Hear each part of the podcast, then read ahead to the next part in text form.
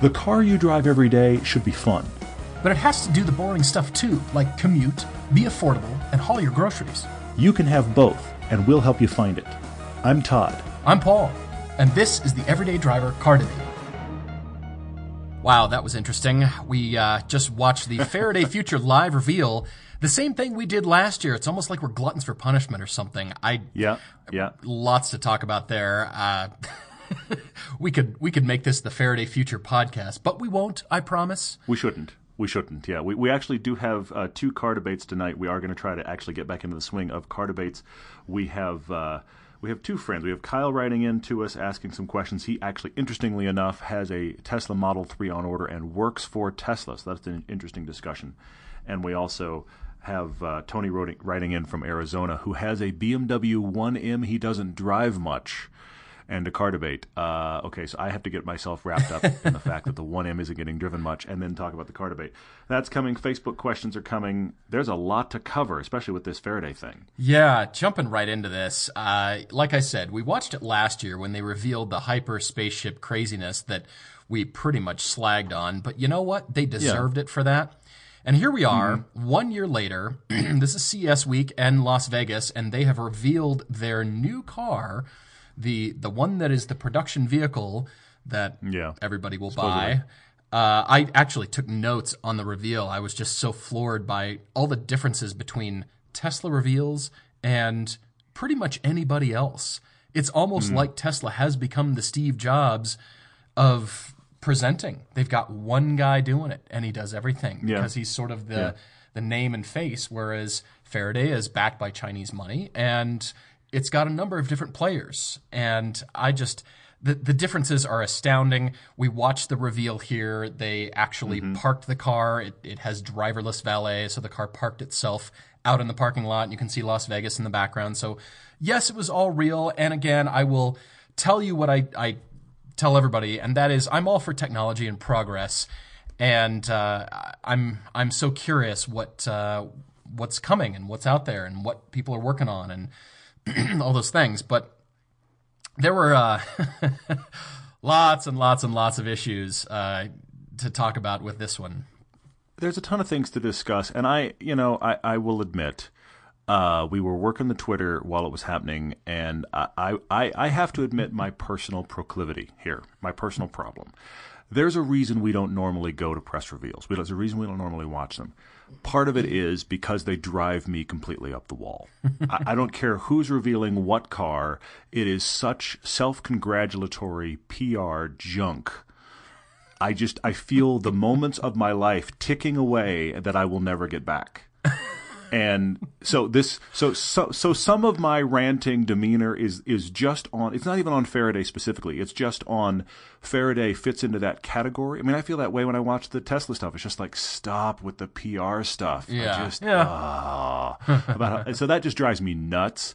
And actually this was over an hour long an hour in, I stepped away briefly because my son was uh, was going to bed and I wanted to say goodnight to him, all that kind of stuff, because that, that does matter. And my wife looked at me and said my favorite comment, which is, Is it still going? And I said, Yes. She said, This is a car reveal, right? They haven't cured cancer. Wow, that's like, a great that, comment that is very appropriate. When it when you're over an hour, you better be. I mean, yes, they they did not cure. I said to her, I said, you're right. It is still just a car, and yes, they did not cure cancer. But based on the flowery commentary up front, the suggestion would be that thank God for them because they are going to save the world. Yeah, I, I mean, to your thoughts there, the overarching story here is that they are the biggest, bestest, fastest, winningest, mm-hmm. awesomest, mm-hmm. most mm-hmm. coolest everything touchdown Kansas City, we we did it all kind of reveal. yeah.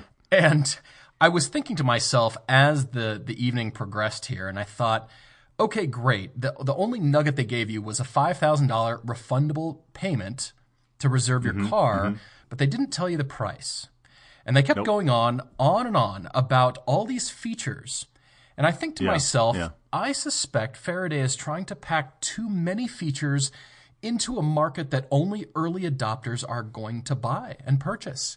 This isn't going to be for, you know, pretty much regular families, yeah. even though the styling in the interior space will prove that, and that's kind of the market they're going after is a lot of interior space, and it will work for Sure, a, sure. large amount of people. They didn't start with the the Roadster like Tesla did. But look back Mm-hmm. at the early Model S. It didn't have a lot of things. It worked. It didn't have the semi-autonomous yeah. features. Yeah, yeah. It didn't have a lot of the latest tech and and sensors and all that kind of stuff that they've upgraded various cars with.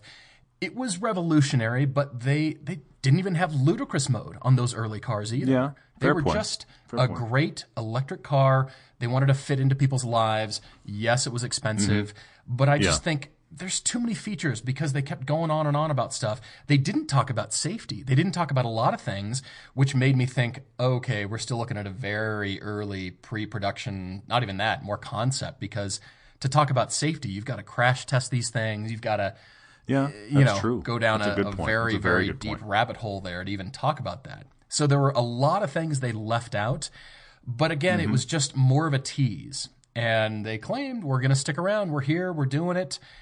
The the comments, the live comments on the YouTube oh, stream Oh, were priceless. I was laughing Yeah. out loud on some of them. They were just There was some serious vitriol there for Oh sure. my You're right. Yeah, and it's easy to jump on. It's very easy to it is. It is. Uh, well, but you know, poke fun at, at the, not only the people, but the cars and the tech and all this Yeah. stuff. Overall, for them to come out of nowhere, impressive. They've finally got a car. It Yeah, still yeah, yeah. has a long way to go, baby, but I, I'm I'm giving them I'm 50-50 right now on them. I don't know where you're at, Well- but I'm I'm kind of balanced right now. I, I, you're probably going to be more balanced than me. Uh, but, but I have uh, the thing that I kept gleaning from it was what's the bigger play here? You know, when we watched the Model Three reveal, I talked about what I saw as the bigger play for Tesla than the Model 3. And in the Tesla situation, I think it's electric gas stations. I think it's that network. They could make mm-hmm. money Right. on that. That's an actual business model that I could see mm. making money.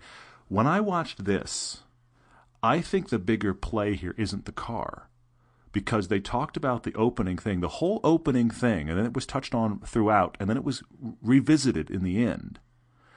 It was about data. It was about you having your FFID, your global ID, Yeah. that transfers from your house to your car to your mobile to your everything.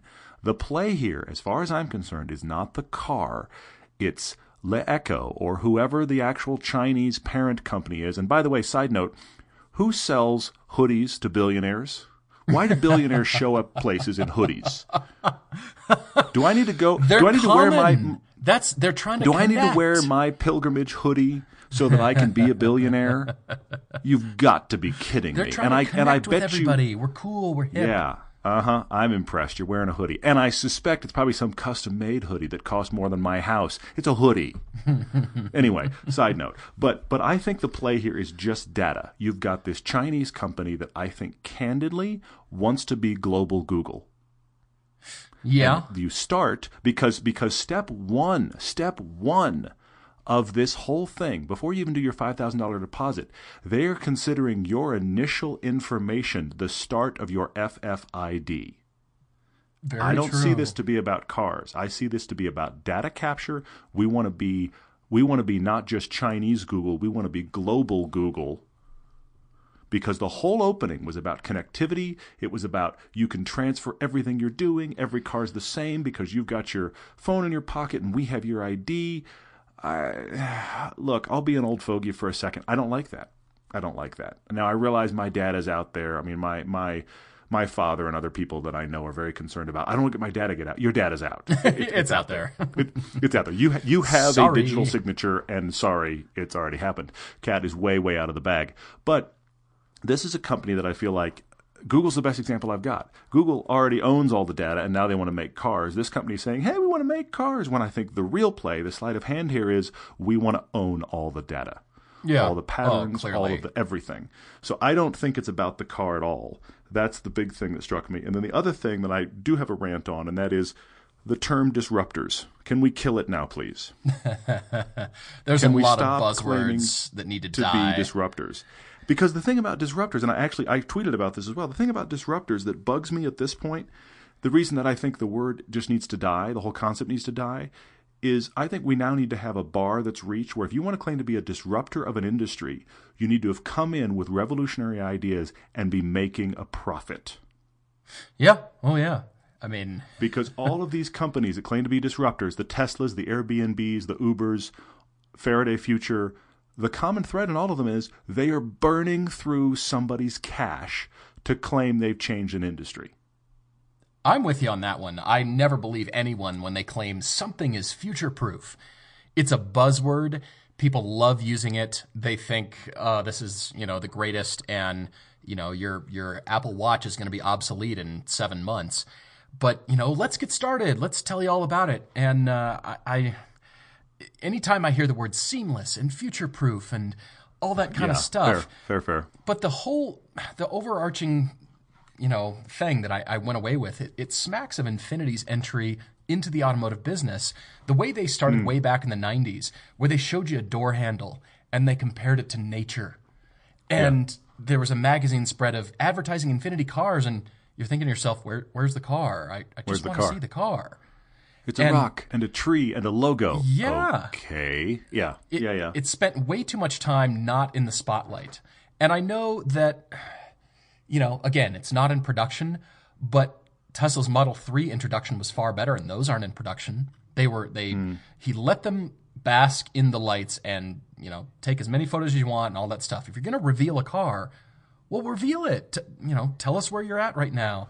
I think people would be less inclined to, you know, tease it and that kind of thing if you're a little bit more forthcoming in that sense and show a clearer direction well, rather than just making all these amazing claims uh, on and on and on. And then why, well, why are we in are, the zero to sixty drag yeah. races? Why why Cl- now? Claims are claims are easy. Execution is difficult. I mean, I I, I feel like car reveal wise, this had two sections. I feel like the first half was successful and the second wasn't. The first half had the self parking car routine. Mm-hmm. Now, I can be a cynic and go, you can have a guy stand outside of the camera lens and actually remote control the car in. I you thought could that. do that. Yeah. But let's just let's just assume that it did it right. Okay? So that worked. And then the drag race thing is interesting to watch, except for the fact that you're drag racing and just it, it's not actual side by side drag racing. So now the audience has to see how impressed they are based on the their impression of the last car going by. Okay, that kind of stuff kind of works. But then at the end, the CEO is there, the car's got to park itself, it drives itself into the back of the stage and then decides to, to freak out and stop. And then it follows the white line very sheepishly to, to where it's actually supposed to be. right. So that second half was a failure. The first half kind of worked and what I kept thinking as I watched that was, it struck me like SEMA cars. Yeah. You go to SEMA, and here's this car we built, and let us tell you the 45,000 ridiculous things about this car. The, the, you'll never believe the horsepower and the things that we chromed, and by the way, this is diamond encrusted, and have you seen these seats, and all this kind of stuff. And yeah. yes, te- technically you drove it in here, and technically you drove it away, but it's a fever dream. It will never be anything more than this SEMA car. And I started to feel like I was watching a SEMA build, SEMA reveal near the end of this thing. oh man, some of the best comments from people were, uh, "Hey, how the, how's the factory build going? You pay your bills yet?" Uh, what yeah, else? Yeah, yeah. Uh, mm-hmm. It's actually not a car; it's a place. We've redefine the future. No, we've reformatted the auto industry, the future of mobility, user value, yeah. and your hard drive. So there you go, everyone. It's uh, smartphone integration, facial recognition, and user permission management. I wonder if all this, as you said, you know, it's so much tech, you know, Skynet, when it figures mm-hmm. out how to kill you. I wonder if yeah. that's going to make me run screaming back to manual transmission only cars, you know, back to, mm-hmm. you know, Datsuns. Just they, they work you turn them on. Yeah, they work. Manual transmission cars with a carburetor because that yeah. way they can't do anything to you. Yeah, I, I, I get your point. there is that conspiracy theory element. Then there's the screenplay currently building in my head. But uh, but I take your point. I mean that that was but that's back to the opener that we talked about. They're talking about revolutionizing everything in your life that relates to data, and the car is a piece of it. I don't think the car is the point. Yeah, I, I agree. Data data is the most valuable thing there is. And uh, mm-hmm. the more they have on you, the more they can target advertising and target your life. I mean, that's what, yeah, everything is targeted that way. So I'm, uh, yeah. I have to ask. I have to ask a design question or two. of you. Okay, all right. I, I want you to speak on the design because, you know, again, I, I can't get past the kind of SEMA th- thought here. I felt like the only cool design elements, personally, was the wheels that change for aerodynamic features. That's a cool, interesting idea. And then to see what they did for the mirror concept, because every car designer for the last 20 years has shown tiny little stubs with cameras at the end for side mirrors, but the NTSB, et cetera, won't approve that, so you have to put big mirrors on. Well, they've created a version that actually has both, and if they ever get approval, then they can go from one to the other. I just thought that was at least you're trying. I don't know that that's successful, but you're trying. But I just felt like uh, some people have been saying Toyota Venza. I see a long wheelbase Ford Edge. Yeah, I can see that too. Yeah, I mean, I, I think you're just asking why this design concept, I guess, why this shape, why this, you know, the wheelbase, all that stuff. I just, I guess I felt like, I felt like th- this is where it is every other car reveal PR thing. Because the design element is always like, we've done something nobody else has done before. And I'm sitting there going, no, I can look up images and overlay them and pretty much say it looks like these things. Mm-hmm. I, I just, that's every reveal on the planet, I feel like. And this looks like, for all of the discussion of aerodynamics and future tech, I was like, it's a Ford Edge. Yeah, I can see that. And everything, even the lowliest headlight assembly cluster, is driven by regulation. You know, the headlight smash test and all those things. Yeah, and so, yeah, yeah, sure. You know, there's a lot to consider. And so, while, you know, modular construction, that's not new, that's been around for quite a while. True. True. The integration of elements and, you know, the way they use technology, that's maybe a fresh way of, of looking at it. So, yes, you know, those things, they've been done before. Everything's been done before, right? But then there's new technology that comes out or it works in a different way or we've integrated it in a different way. It kind of looks the same of, you know, 20 years ago when they had some sort of concept, but actually it works better. It's integrated into the car better, you know, mm-hmm. leaving yourself room for, you know, as you said, the camera or the mirror, those kinds of things. You know, interpreting design elements and then, you know, what what is the technology they're packing into it, and then, of course, the federal regulations in every country.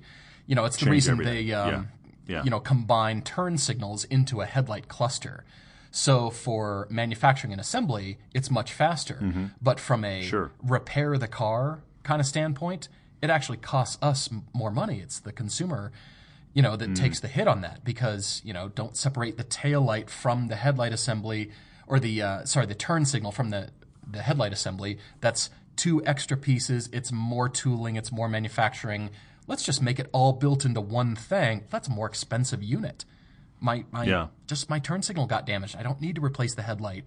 You know, that's a Sure. cheaper way of, of Sure. looking at it. But, you know, it, it's constant savings and, uh, you know, walking that line. So, you know, they've got uh, production and, and a price point to meet. And again, I'm looking at this thing thinking, okay, this is way out of the range of all of us. I mean, come on. Even Tesla's trying to drive the prices down here and you've jumped back in with them. All this amazing stuff and you won't even tell us the price or what you're targeting. Mike, That's my guess is disingenuous. 150. Oh, That's- my guess is 150 Easy, grand. But yeah. that's that's my suspicion. Um, because he talked about it being like priced like a luxury automobile, and you know some of the stuff they're running it with. I think it's, you know, I mean, they didn't they didn't drag race it against anything that cost less than a hundred grand or less than a couple hundred grand. You noticed that, huh? You know, yeah. I, oh, I did. Yes, Sort I of, did. uh, uh-huh. It wasn't. It wasn't just hot stuff. It was also very expensive stuff. But uh, yeah, hmm A Roomba with four doors. What else? exactly. Exactly. well, you know, the, the other thing is that I noticed that you've talked to me about before. It's the profile. The profile has that lower rocker in black that, that you've educated me on is is there purely to reduce the impression you're going to say it better than I can but the impression of the size of the body side Yeah, the visual height. Yeah, it, reduces that. And there's all a lot of little tricks being played with blacking this out or, you know, design Mm-hmm. tricks to to reduce proportion sizes because that looked like a fairly big car. On the other it's hand, pretty huge they've yeah. got a large battery in there and they've got a Yeah, lot of yeah. range, which is great. Hopefully, a lot of interior space, and that would work for you know, let's buy an electric car and let's make it usable and functional. On the other hand, Mm-hmm. Sure. it's going to be ridiculously expensive. You're right. When they roll out a Bentayga, Nobody shops for those. Nobody I Yeah. know. I mean, Yeah. just Well, Bentayga, Bentayga, and Ferrari are both a quarter million dollars. oh my gosh. The the Model S and the Model X were the affordable cars of that lineup, Yeah. and they're still the way they had them spec'd, hundred and thirty thousand dollar cars. Yeah. So therefore, families aren't going to be buying this thing if it's priced like Yeah. that. I mean, not most families, not the everyday driver families. So Yeah, uh, yeah. come on, people. So therefore, I think take tech out of it. Take all that cool stuff, reduce it. Still give us the range and leave it at Mm-hmm. that. Maybe that's your biggest selling point. It's safe and it's got a long range. People would buy that for Sure. forty, fifty thousand dollars. Sure. Yeah, I see that. You know? I see that. So Interesting point. Yeah. that was a failure, I, I think, but their big success is they continue to push through. They continue to, you know, to bring it out and and uh, They continue to burn money. What they continue to do. I mean, bring out bring out the the, the billionaire in the hoodie, and and you know we're just like you. You're spending billions, and I think it's a data collection scheme. Uh, Oh, the yeah. the other the other the other thing I have to ask you as a designer, and I don't mean to to kind of put you on the spot and throw stones at you as the only designer represented in this conversation, but seriously, what was wrong with doors and handles? Uh, did I did I did I miss an uprising? I mean, the the design world seems obsessed with we must revolutionize doors and handles. But all of these designers I know go home to houses that have doors with handles on them. They're not walking through their house and they're doing the, the Star Trek thing and the shh where the door opens. That's not happening. Where is this revolution of pitchforks against doors and handles? Why can't we just walk up and open doors? I'll tell you, it's an easy one, as a matter of fact. When you're sketching a car, door handles are ugly. They ruin the drawing, they ruin the lines. To, to my knowledge, there's Okay. not really ever been a door handle that is truly beautiful and a work of art. There's some that are Okay. okay, looking, Okay. but it breaks mm-hmm. up the body side in a way no other element on the car does. Everything else, the lines flow, they wrap, the headlights are integrated, the wheel arches are the wheel arches you know, the greenhouse, all those lines, Sure, everything sure, flows. yeah. And then you've Yeah, got yeah. this ugly thing that has to exist that's stuck right smack in the middle of the body side where the surface is the most gorgeous and where it's Okay. finely tuned. And I have to put this wart on the car. Designers mm-hmm. will leave them off intentionally in the sketches. And then they think, huh, maybe you're coming up with some sort of concept. How do you open the door? And they come up with some sort of solenoid and tech and all that kind of stuff. Sure, yeah. It breaks Yeah, yeah. it breaks it up visually. It's ugly. I just I hate to say it, but they're very useful and very necessary. So Mm-hmm. what's the balance here? Nothing against door handles. They just uglify a car, and that's the biggest reason. Okay, well, I, I will I will actually give you credit for a phenomenal design answer there as to why they're awful. But I just keep coming back to, and I thought about it when we drove the Model X. I just like a door. Yeah. Can I just have a door, please? I, I don't. I doesn't need to do anything fancy. It's a door. I Yeah. just like a door on a car. And it's like, hey, we have suicide doors in there, and they have a touchpad, and oh, stop. I think this saga goes on. I mean, they've just they should have had this car last year. You know that? I agree with that. They should I have agree with that. This- started this with is their- this. This is their car from last year's press press conference. I agree with you. Yeah. I agree with you. And then, you uh, know, yeah. a year from now, okay, finally it's in production.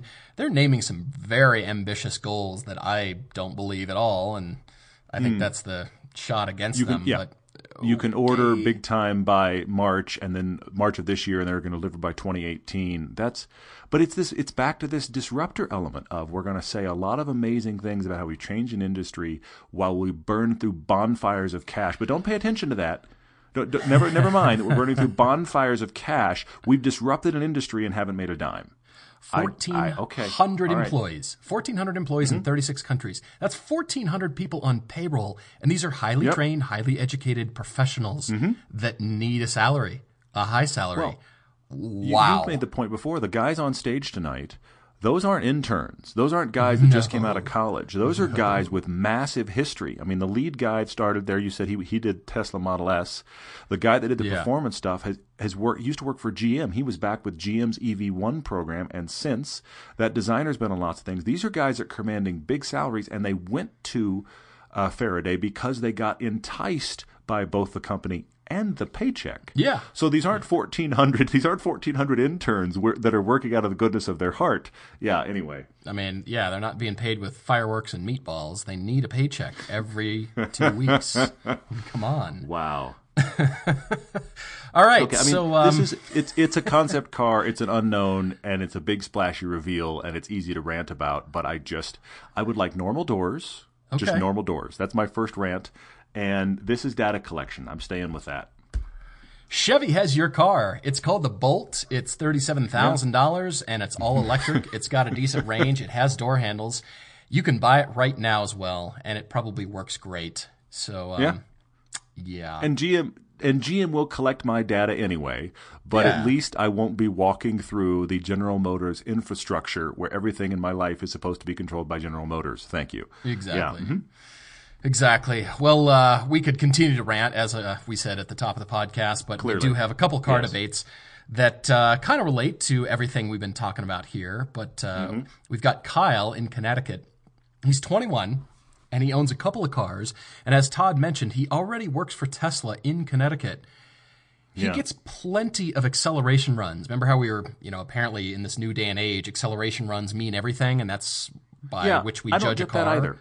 We actually didn't talk about that, but I, I'm sorry, but I don't judge a car based on its zero to sixty time. But that is mm-hmm. something that is generally the metric. But I don't. I okay. My FRS is my FRS is slow, Yeah, in comparison, and it is yeah. one of the most fun cars I've ever driven. So explain that to me. Yeah, because because apparently if it doesn't do under three seconds zero to sixty, it's not worth buying. it's this don't even look at it. Yeah, What, what, come on, why can't it get under three seconds? I mean, you know, who wants that? exactly. You know, you you, what a you dog. commute. You commute at five miles an hour. Your car needs to do zero to sixty in under three. These relate. This makes sense. Oh my gosh. Well, uh, Kyle gets plenty of P100D acceleration runs, and therefore nothing else feels fast to him now. So he's got a Yeah. currently a Mini Cooper S Countryman Mm-hmm. and a 2016 BMW M3, which he's owned for about eight months, has gone through five sets of tires and loves the car, but he told us that he's not really encouraged by it to find the limits of it. He likes it, mm-hmm. but he's open to a lot of different scenarios here. So he's working Yeah. with about $50,000. And remember, we went, mentioned he's a Tesla employee? Well, he's got a Model 3 on order. And therefore, Yep. We've never had a debate like this because he's really just looking for a one year placeholder kind of a car to enjoy before this Model 3 arrives. And as an Mm-hmm. employee, he'll get it sooner than everybody else. Now, Yes. I still don't think it's going to be a year. I still think it's further out than that. But I I uh, I think he's all But over the map here. But he's closer to the front of the line. That's the key thing. Very true. I mean, this is a guy.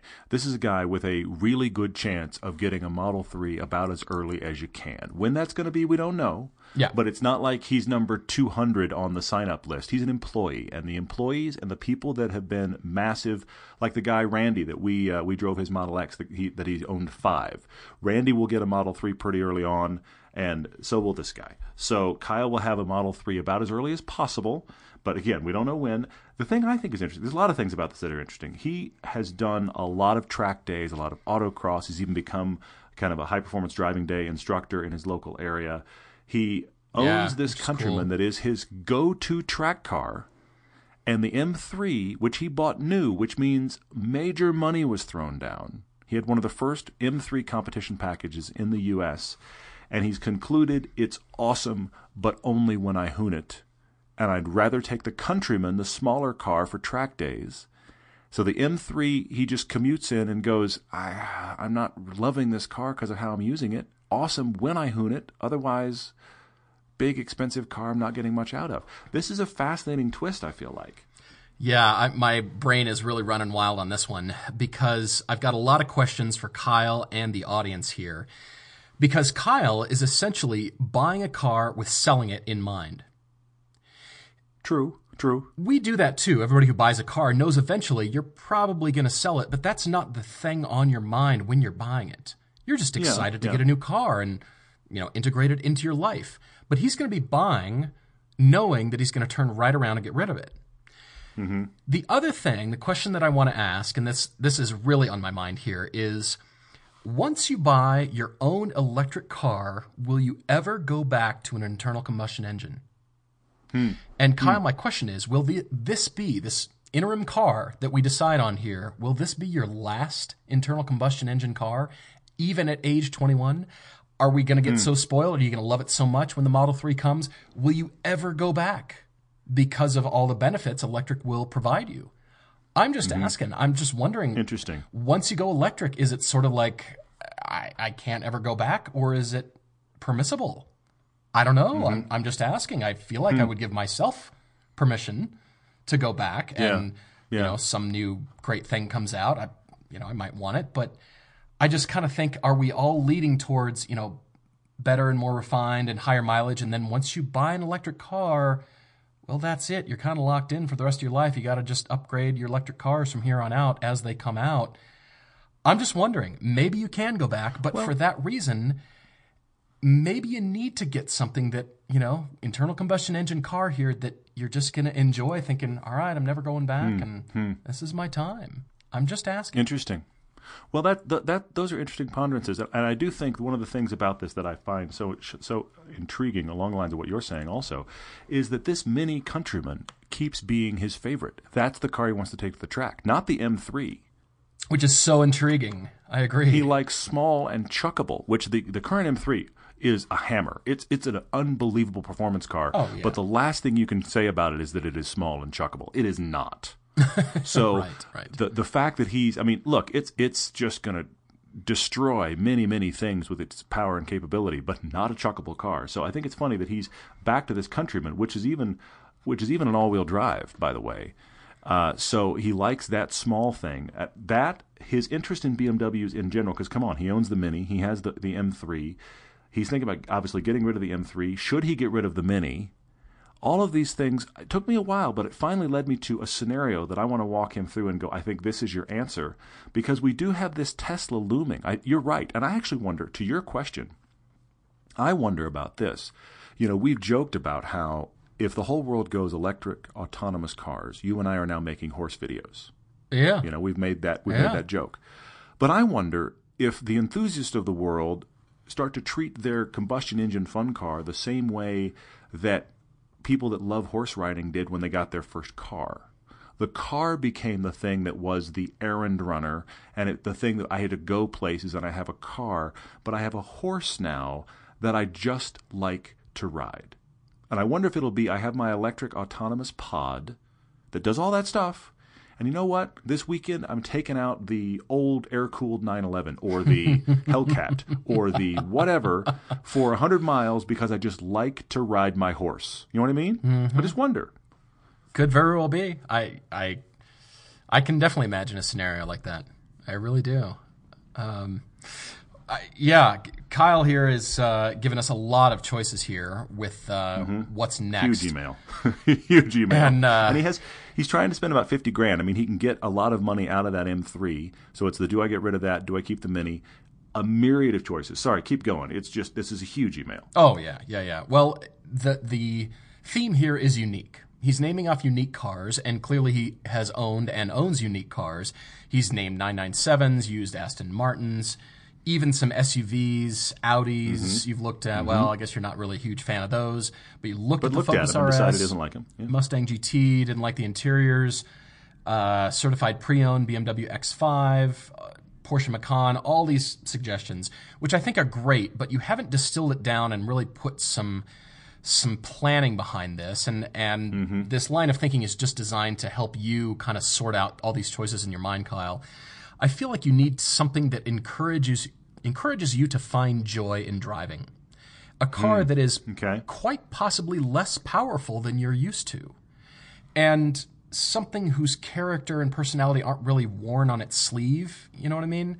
They're not hmm. immediately evident, but then it just brings a smile to your face on your favorite road. So, really, I'm searching for something with personality here. Cars that Okay. we love, that we've driven, exception of one here, but things that we've driven that we you know, really come away with, you know, wow, this is just has a lot of personality. And mm. it's not just mm. because it's a drag race, you know, burn the tires up kind of car. Sure, sure. So I came up with the low, medium, and high settings on the budget. They all kind Oh, of wow. work in this 50 grand budget, and then a, a Okay. quick wild card Cool. here. All of them very unique.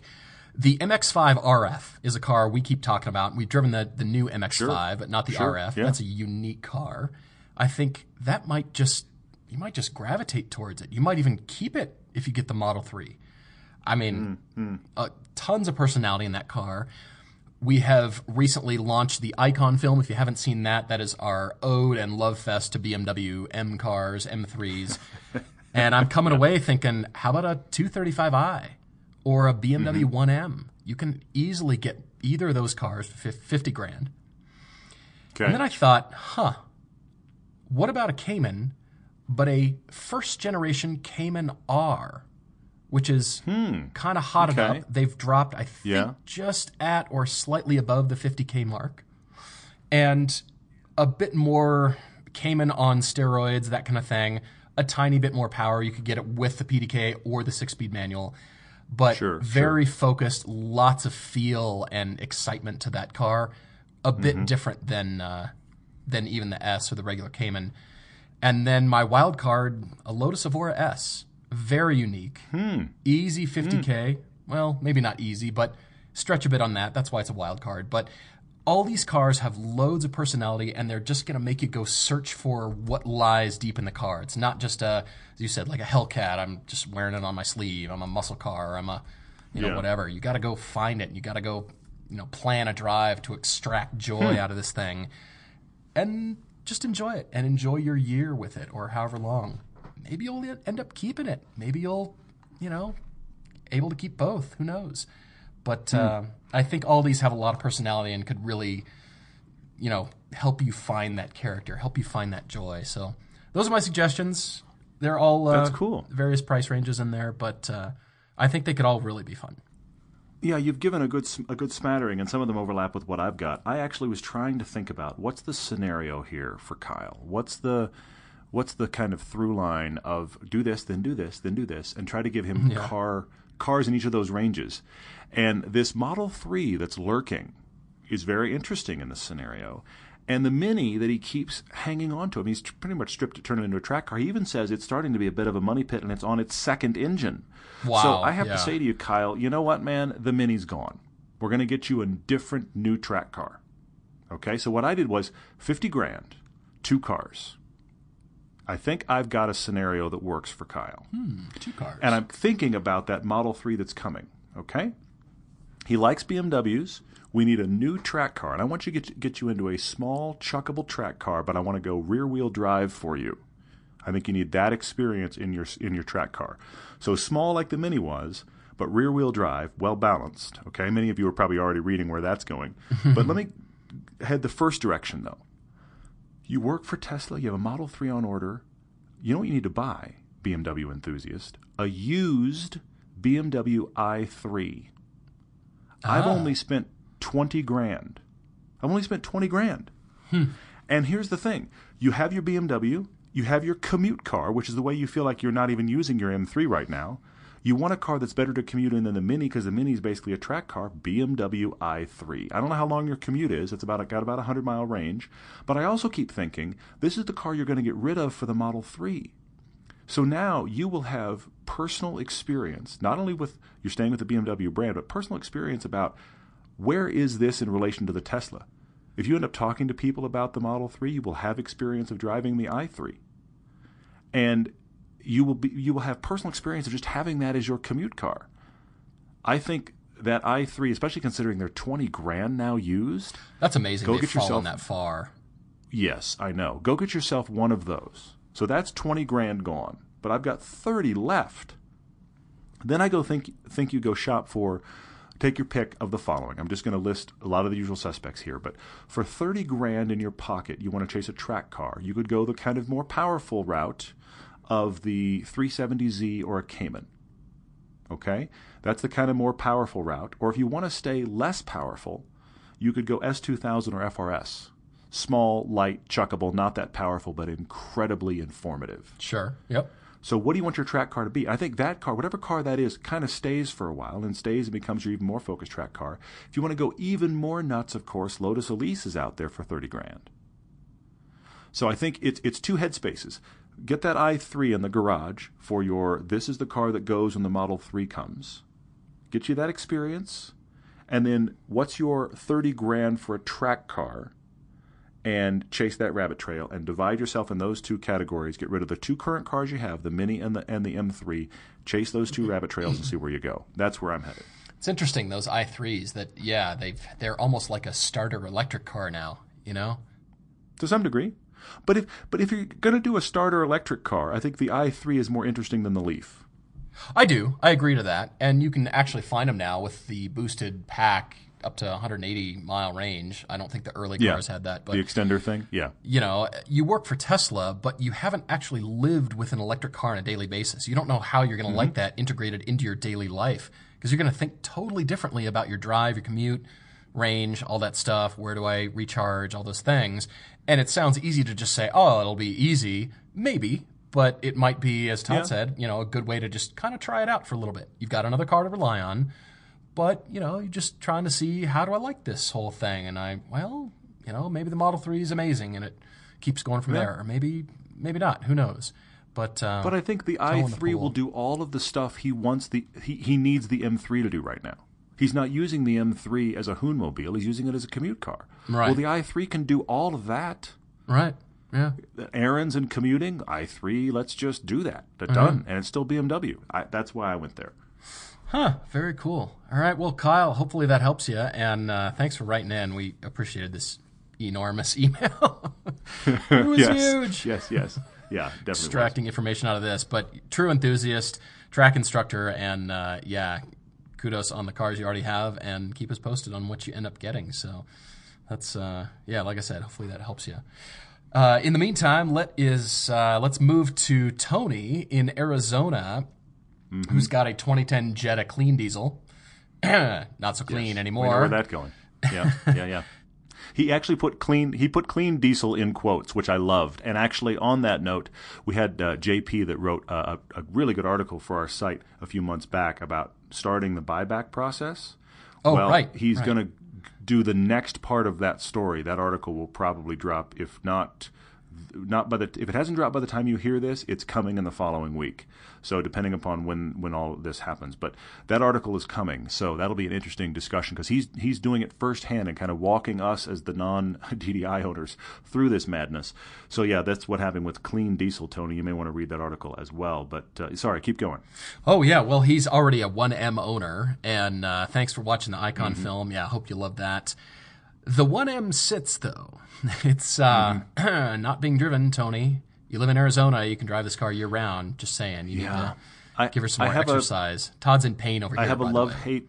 I have a love hate relationship with our friend Tony. I really yeah. do. You have a 1M, which makes you one of my favorite people. You don't drive it, which makes me grind my teeth. I understand. I understand. You're looking at it as investment car and I'm just thinking, drive your car, drive your. Can, can I come drive your car? if if you can't bring yourself right. to drive your 1M, can I fly to Arizona and drive? Give it exercise. exercise. I, I will. I will sacrifice right. that way. I will buy the plane ticket, Tony. Let me know. wow. Well, uh, yeah, he's uh, about to spend thirty or forty thousand somewhere in that range, and wants something that is a little bit nicer, not so, you know, raced out, riced out, and. Uh, something I mean, that is a manual transmission. He's so replacing a thing. Jetta. I mean, that's what well, we're replacing here. Yeah, so we're not going to go too off off into the weeds. But the manual transmission part is a good twist. It is. It's got to be a sedan because you've got a family now. He's 37 and married with uh, a new child. So congratulations on the growing family, Tony. But sounds like you don't want the SUV, but definitely need the backseat room. So we're really looking mm-hmm. at a sedan but the manual transmission is hard, and as you realize, there aren't very many manufacturers left that will offer a manual transmission four door in North America. So that's, mm-hmm. you know, the, the choices get narrowed down very quickly. And I like that you suggested a WRX STI, GTI, use 335i, you know, all those kinds of things, mm-hmm. usual suspects. I think yeah. I found your car though, and I didn't even have to max out on the Paul limiter to do it. Really? I, I feel like I found it here. It's it's almost it was almost easy, Tony. I hate to say that, but it was almost easy. I just thought, well, boom, done. So here it is. Really? Okay. 2013 BMW 550i sedan. I found you hmm. one with 24,000 miles on it for only 36,000. It's got a manual transmission, hmm. lots of power. It's a nice big car, perfect shape, only 24k miles. I think being a BMW enthusiast already, and it's a great size for your family, all that stuff, I think you'd really dig it. I initially thought M5, but then prices on those are still too high. and sure. I don't know if you really want or need the M5, as great as it is.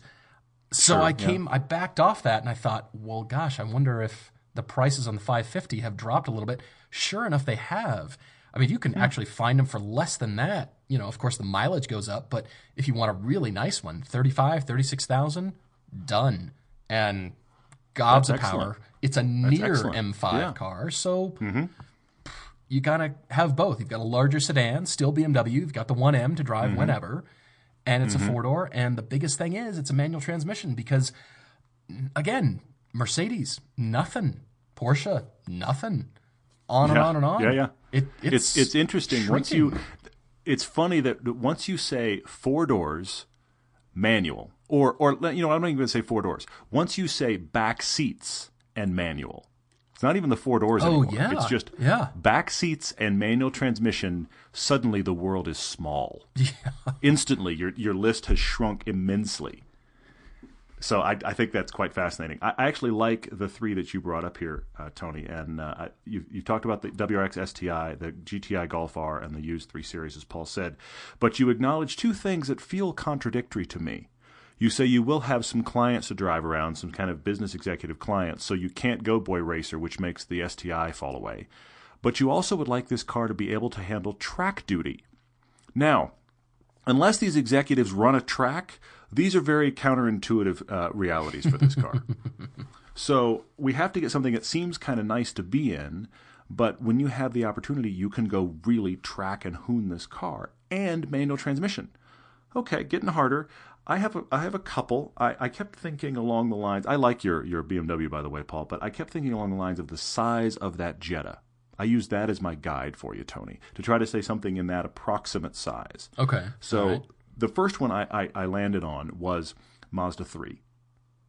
You can get it, manual transmission. It's nice inside.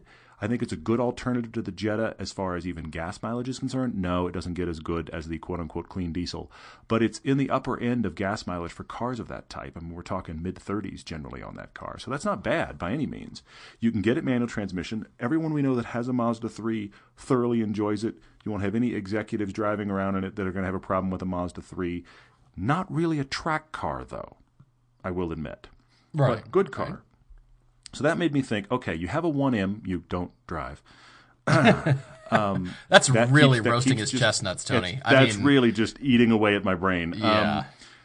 I do think the Golf GTI is a great choice. I, I do think it, it hits all the buttons. You've, you're still in Volkswagen, but uh, hey, do the buyback and get a GTI for cheap.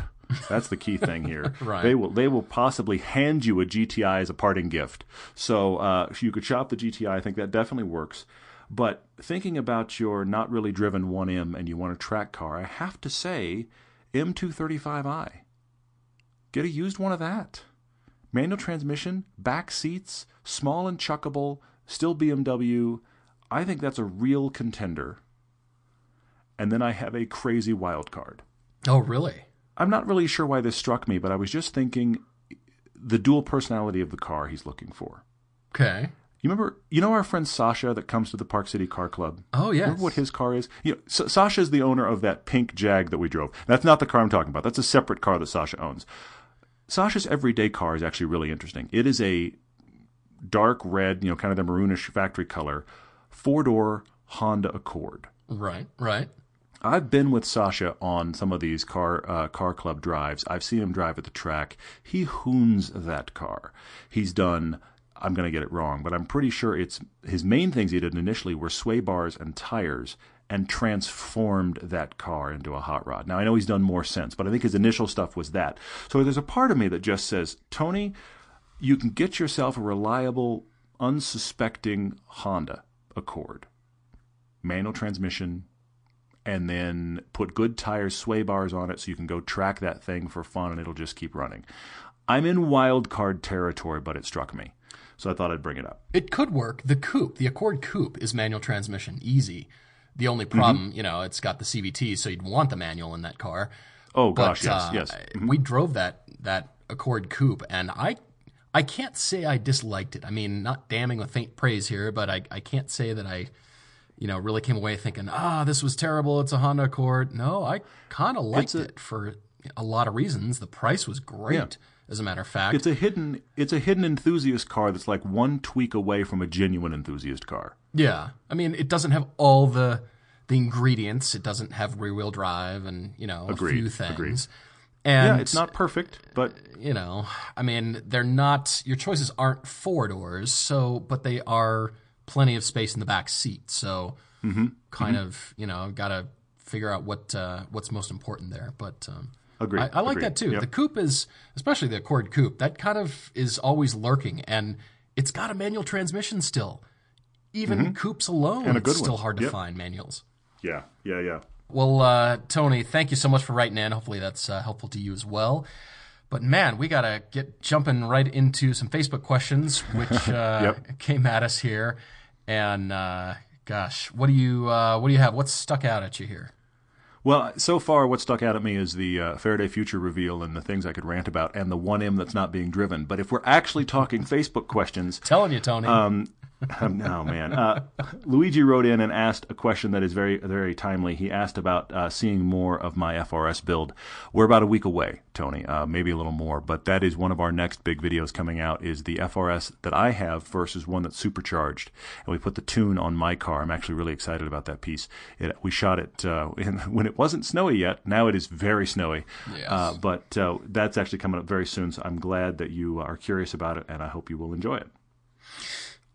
Austin Boone is asking why we don't recommend the Lexus ISF as a good alternative to the Chevy SS. It doesn't have the manual transmission, but is reliable and it's got V8 power. Austin, yeah, the, the SS, I you know could have even recommended that for Tony, easily in that sweet spot with manual transmission, sure. four doors, all that kind of stuff. Yeah, the ISF is up there. We like the ISF. It's it's like an 80% car and then there's mm. cars that come along that stir us more from personality That's or fair. power or That's something fair. else. And we think, well, I just, I like it better. The Lexus is good, but it's, it's just never a standout in terms of personality where I feel like I really connect with it. And, uh, you know, the styling is, yeah, not fully sold well, on the styling there, but I agree with you. I agree with you. I mean, it's good. I, I, don't feel like the the Lexus ever quite lives up to how cool its engine is. Yeah, um, yeah. And I do like it. I don't feel like it's as good dynamically as the M3, which is one of the reasons we overlook it a lot. Uh, but it is a very solid car choice. The reason I don't actually bring it up compared to the SS, and I, I may get this wrong, I don't have the stats of both in front of me, but I think of the SS as a much larger car than that ISF. Oh yeah, definitely. So if we're definitely. talking about you know rear seat room and that kind of thing, the the SS is just it's more car. So um, that's one of the reasons that I don't really cross shop those in my brain. But it doesn't take anything away from the ISF in that regard. Victor wrote in and asked. Uh, he was talking about uh, we just we just talked about television. In our last podcast, it was State of the Show. We talked about the fact that we're headed for Velocity Channel second quarter of 2017. Big gulp follows that statement because there's a lot to do. yeah, but there is. Uh, and, and and in the process, actually, we're excited about this part. As a part of our whole deal and the whole way it works out, we have a few sponsor spots that we can fill. We're looking to fill those. So if you have, I mean, if that interests you, you want to advertise 30 second commercial on Velocity Channel, reach out to us because we can get that done for you. So uh, we're excited about that. But he asked, okay, so if we're going to be on TV, what happens to our international viewers? Our, our international viewers, or, or if you don't have Velocity Channel, can you see this content? So that made me realize we needed to clarify a couple of things. Uh, the intention here is that the TV show will financially drive greater content in general. Okay? So the intention for the first season, there will be some recycled stuff. There'll be some stuff that you haven't seen too, but there'll be some stuff that is variations of stuff that's already been on YouTube. I'll, I'll give you a great example. The Think of our Focus RS comparison that is a great example of the kind of stuff we will be doing for television a multi car comparo. Those are the ones we like to do. They're expensive and timely to do, but it's perfect for TV. So, those kind of things, the intention will be that the television budget will pay for us to make big films like that, that will be for Velocity and then also released on YouTube. So that's the intention. Now, obviously, we would like to have them released on TV a little bit ahead of YouTube, but not like, well, a year ago. No, you'll be able to see them on YouTube still. We'll still feed the YouTube channel, but our hope is, hope I'm not going too far into the weeds here, but our hope is that the television production will ultimately feed YouTube, and we'll still do small stuff for YouTube, but the big throwdowns will come out of that uh, TV release. Yeah, this is a huge undertaking for us. So we announced that on the first podcast of 2017 that we're going to be on TV. We're really looking hard at that. And I will add that we have sponsorship and advertising opportunities still available. So if you uh, know somebody that might uh, want to take advantage of an opportunity like that on Velocity Channel, please let us know. What else did you have? I've got Dammy, who is writing about CAFE standards and how that relates to Mazda and their Mazdaspeed performance line and why it's going mm. away. Mm. I will say, Dammy, in terms of car companies on the planet, Mazda is not that big. They're kind of a smaller True. car company, True. if you will. Yeah, They're yeah, large, of course. But in comparison to the Toyotas and Nissans and GMs of the world, they're kind of small.